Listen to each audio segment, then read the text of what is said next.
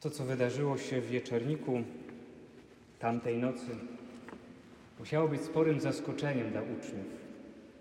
Kiedy Jezus nagle zdjął czy przywdział się prześcieradłem i zaczął im umywać nogi. Opisał to tylko święty Jan. Nie wspominają o tym w opisie ustanowienia Eucharystii synoptycy, czyli święty Mateusz, święty Marek i święty Łukasz. Oni, kiedy opisują ustanowienie Eucharystii, przekazują nam opis uczty, jaką była Pascha. Mówią o chlebie, o winie.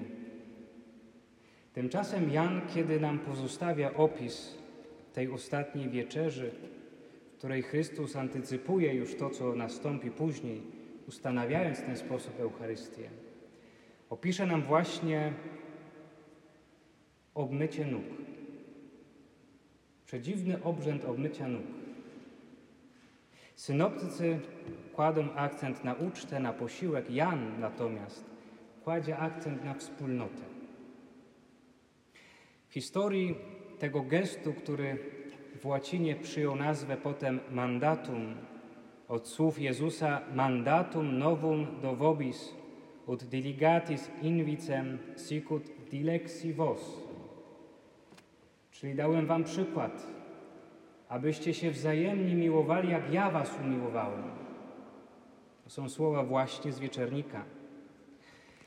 Ten obrzęd obmycia nóg, który nam przekazuje Jan Ewangelista, pojawia się w różnych momentach historii Kościoła, w różnych momentach liturgii i pokazuje nam wieloznaczność tego gestu, ale też pokazuje, czy możemy zobaczyć w tej wieloznaczności dwa pewne wspólne mianowniki, czy jeden wspólny mianownik w dwóch e, odsłonach. Po pierwsze, synod w Elbirze to było około 300 roku. Najstarsze dokumenty, jakie synodalne zostały zachowane, mówią, że obmycie nóg następowało przy obrzędzie chrztu. To znaczy człowiek, który miał być włączony do wspólnoty, miał najpierw mieć obmyte nogi. Ślady tego znajdziemy w liturgii mediolańskiej, galijskiej i irlandzkiej. A więc wprowadzenie do wspólnoty. Potem odnajdziemy także takie elementy w obrzędach pokuty. To z kolei jest przecież przywrócenie do wspólnoty. Wreszcie w zakonach, w wielu zakonach, ten gest obmycia nóg związany jest właśnie ze wspólnotą, z uniżeniem, z miłością wzajemną. Na przykład reguła świętego Benedykta podaje, że należy obmyć stopy gościom oraz, że zmieniający się co sobotę kucharz zakonny ma rozpocząć oficjum od obmycia nóg wszystkim. Około roku 800 w opactwie w Reichnau pojawia się hymn Ubi Caritas Est. Za chwilę do tego hymnu wrócę, bo on jest właśnie dopasowany do tego obrzędu.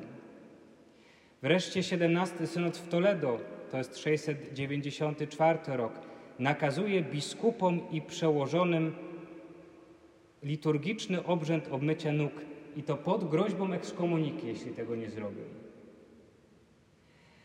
Pontificale Romano Germanicum podaje, że zwyczaj dociera do Rzymu. W XII wieku już wiemy, że papież obmywa nogi dwunastu subdiakonom i trzynastu ubogim. W końcu obrzęd trafia do mszału Piusa V. Tak liturgicznie to, co uczynił Jezus, a co przekazuje nam święty Jan Ewangelista, właśnie pojawia się obrzędowo. Ale widzimy już w tym wszystkim, że wspólnym mianownikiem jest wspólnota, jest kwestia wspólnoty. Natomiast, natomiast sam gest odczytujemy jako gest miłości. Wspólnota i miłość. Pójdźmy więc do tego pięknego jedenastozgłoskowego hymnu Ubi Caritas et Amor, który mocno wiąże się właśnie z tym obrzędem mandatu. Prawdopodobnie autorem tego hymnu jest święty Paulin z Akwilei.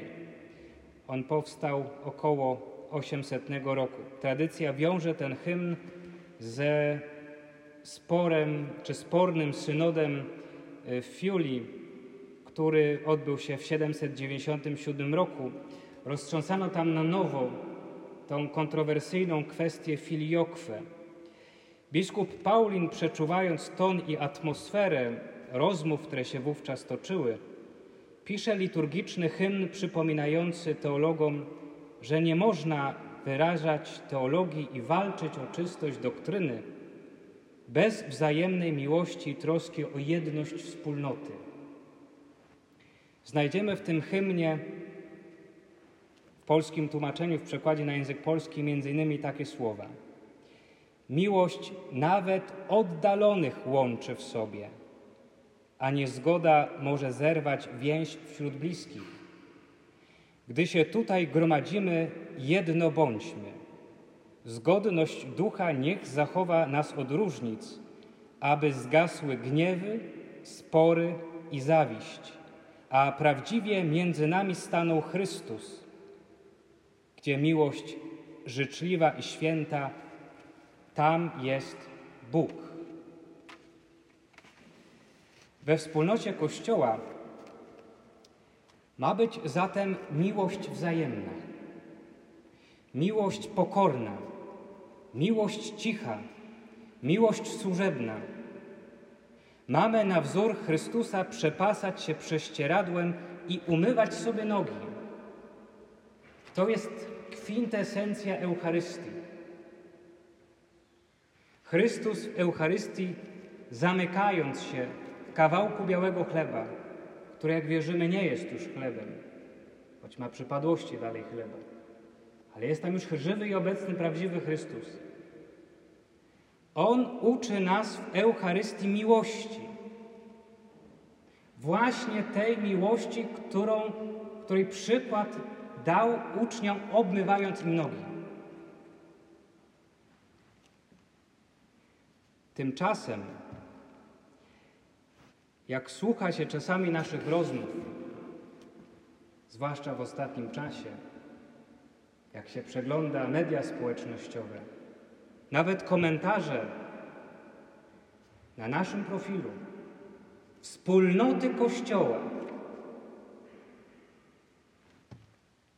to ja nie widzę tam miłości wzajemnej. Warczymy na siebie, wyzywamy się, kłócimy, przepychamy. Nie tego uczy Chrystus. Nie tego uczy Chrystus w wieczerniku, gdzie ustanawia Eucharystię. Kto przychodzi na Eucharystię i karmi się ciałem Pańskim, ten ma urzeczywistnić Eucharystię swoim życiem. Miłość domaga się krzyża.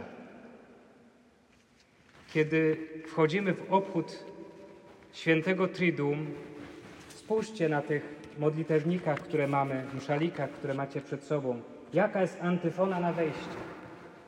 Ona mówi o krzyżu. Jaka będzie prefacja? O krzyżu. Semicki czas liczenia tak naprawdę wprowadza nas już dzisiaj w piątek. W krzyż. Eucharystia i krzyż. Miłość i krzyż. Wspólnota i krzyż. Trzeba wziąć na siebie krzyż cierpliwości, milczenia, dostosowania do sytuacji, rezygnacji nieraz ze swojego zdania, nawet jak jestem przekonany, że, je, że mam rację, i pokornego znoszenia uciążliwości, gdzie miłość życzliwa i święta, mówi ten hymn. Tam jest Bóg. Jeśli będziemy się darzyć wzajemnie miłością życzliwą i wzajemną, to tam będzie między nami Bóg. Jeśli nie, to go nie będzie między nami. a jako wspólnota mamy urzeczywistniać obecność Boga. Dlatego proszę Was, uczestniczących w Eucharystii, tworzących wspólnotę ochrzczonych, o cierpliwą, łagodną, pokorną miłość wzajemną. Nie krzyczmy na siebie, nie warczmy na siebie, tylko się miłujmy. To jest znak Chrystusa. Amen.